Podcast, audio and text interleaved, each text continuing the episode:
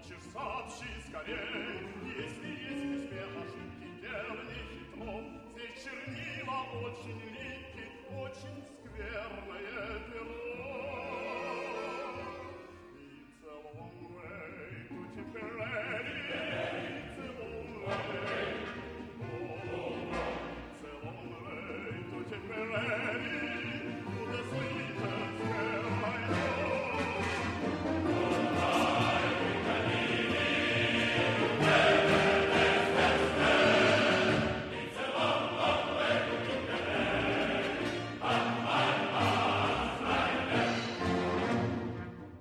Hola, esto es Blitztocast.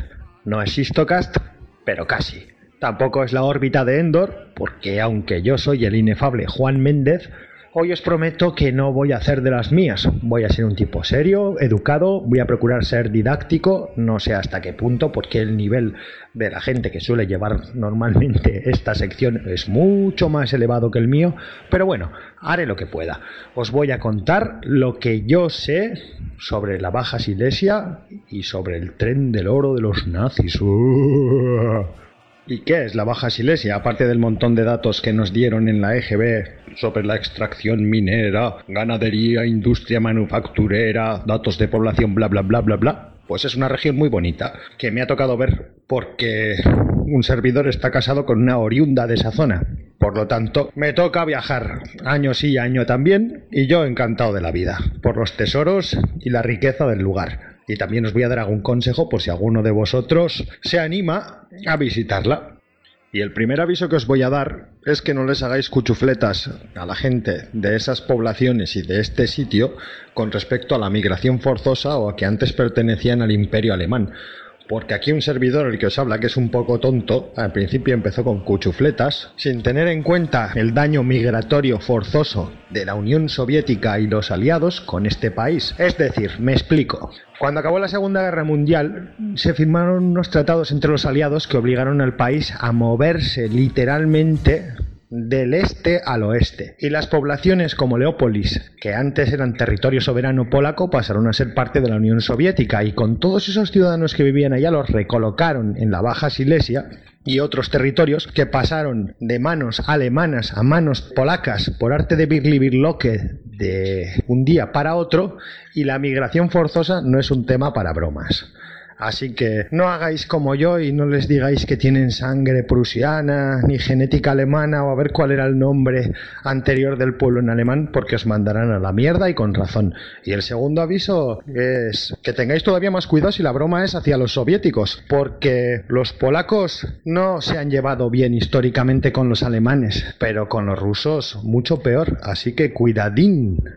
Ahora voy a hablaros de Wrocław, o Breslau, o Breslavia, como decimos nosotros, que es la capital. Lo más recomendable es el casco viejo, el Stare Miasto, que está lleno de palacios y de casas góticas preciosas de los siglos XVIII y XIX. La mayoría de ellos se encuentra en buen estado, porque Breslau no fue una de las ciudades más castigadas por los bombardeos durante la Segunda Guerra Mundial, aunque también se llevó lo suyo, pero no tiene nada que ver con Dresde o Hamburgo, por decir dos ejemplos flagrantes. ¿Cuál es el problema de todos estos palacios tan bonitos que hay en esta zona? El mal estado en que se encuentran, porque cuando acabó la Segunda Guerra Mundial, los comunistas que gestionaron Polonia repartieron los mejores palacios entre los adláteres y los mejores colaboradores del comunismo por aquella zona. Y todos los reasentados de la zona de Leópolis que mejor se habían portado con el tío Stalin pero tampoco había dinero para mantenerlos. Entonces, a día de hoy te encuentras, sobre todo en los pueblos que rodean Wrocław,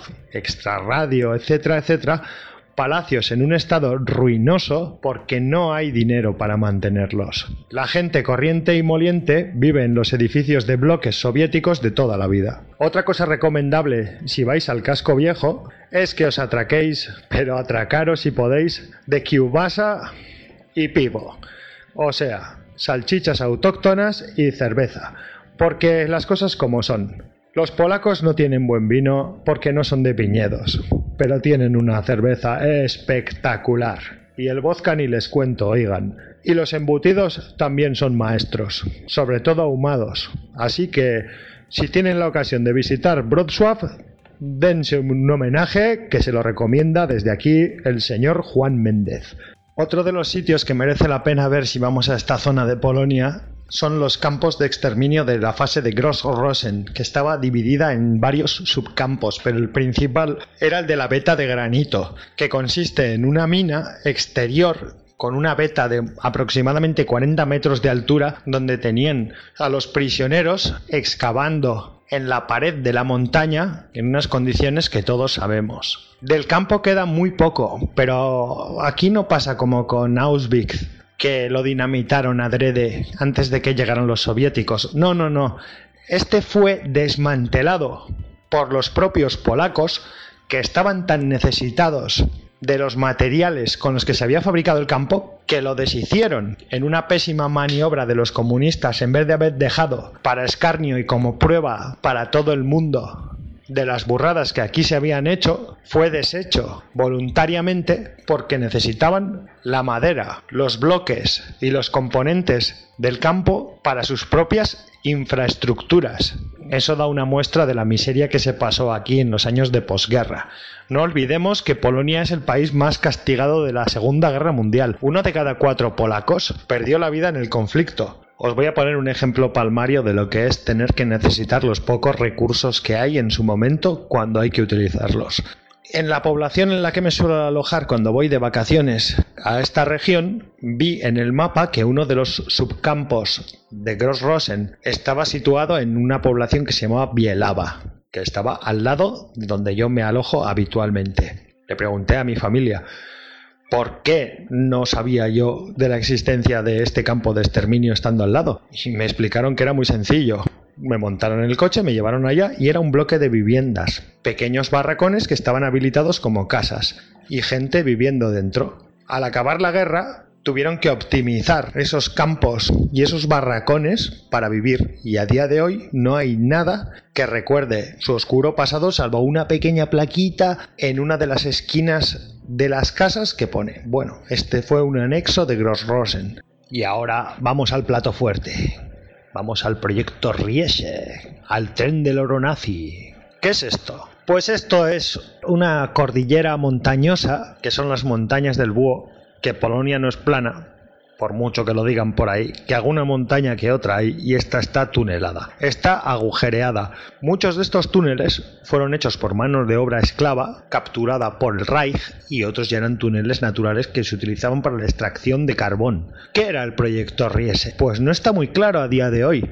Dicen que se perdió la documentación, que era un centro para la investigación de nuevas armas nazis, simplemente búnkeres para protegerse de la artillería y los bombardeos soviéticos, en fin, vaya usted a saber. Hay mucho oscurantismo y también mucha mitología barata, todo hay que decirlo, porque un servidor ha estado ya en varios de estos túneles. He estado en Balimskie, en Bodard, en la entrada de Baubrich, de la que hablaré más tarde, y te meten mitología donde pueden. Estás en medio de unos túneles construidos horadando la montaña, probablemente por mano de obra esclava y otros de dinamita Nobel o de la Fundación Todd con lo cual volvemos a la mano de obra esclava y aparecen V1, V2, unos artefactos para generar antimateria, bocetos de los hermanos Horten y Sanger para crear naves, en fin, un poco los nazis de la Antártida en la Luna y tal. ¿Qué pasa con todo esto? Que no está bien explotado y no está bien llevado.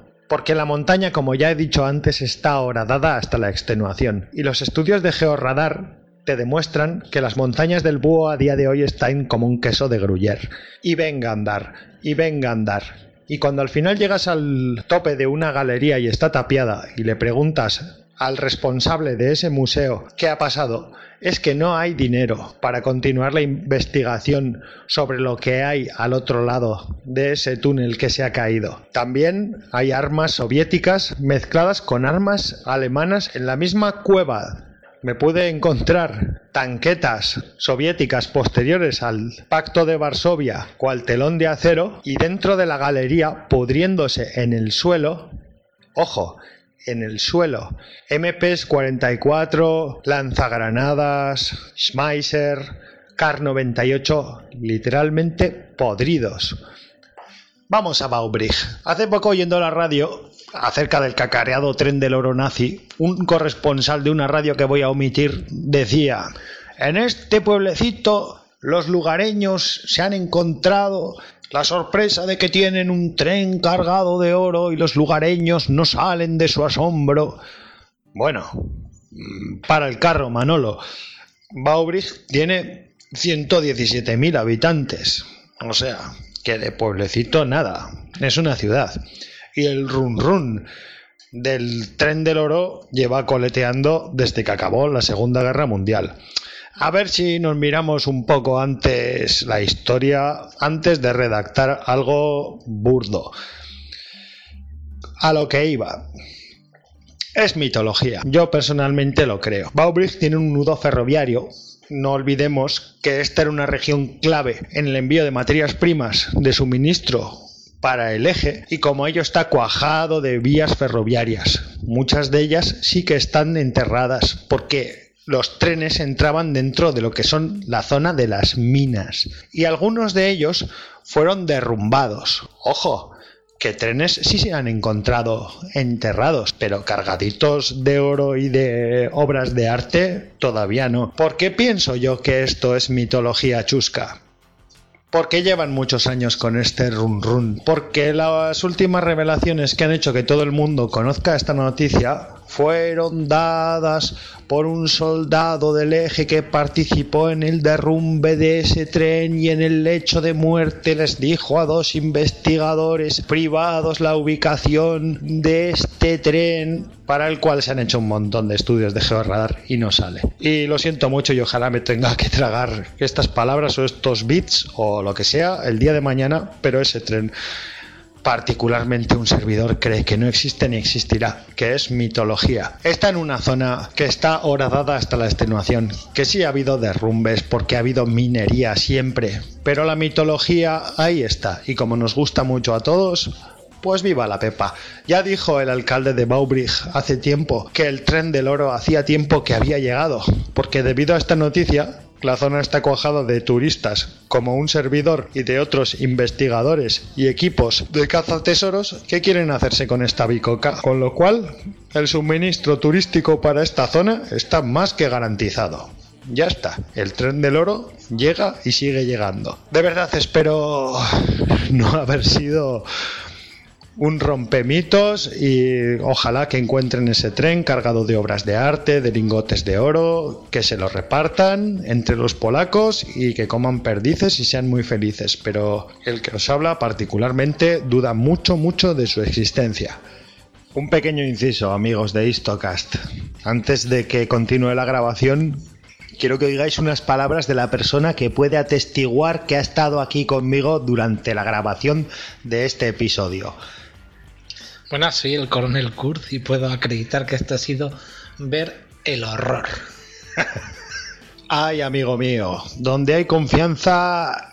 Bueno, como último os voy a decir que si tenéis ocasión visitéis esa zona, todo lo que os he contado, porque es muy pintoresco, es muy raro, es escaso de medios, el día de mañana no te dejarán hacer cosas como bajar al fondo de las minas de Balimsky, meterte en un bote subterráneo por unas galerías inundadas, autodirigirte tú agarrado unas cuerdas, coger MPs 44, ponerte hasta arriba de cerveza de la buena y de buena manduca por 4 suotic, que viene a ser un euro, y disfrutar de esta región tan bonita. Espero no haberos defraudado mucho, que me perdonéis porque como ya os he dicho al principio, mi nivel no es ni de lejos el de los habituales que llevan estas secciones, pero bueno, espero haber sido didáctico, Espero que os hayáis pasado un buen rato por lo menos, escuchar mucho lo de, escuchar mucho Istocast y el lema de esta santa casa, Semper Fidelis.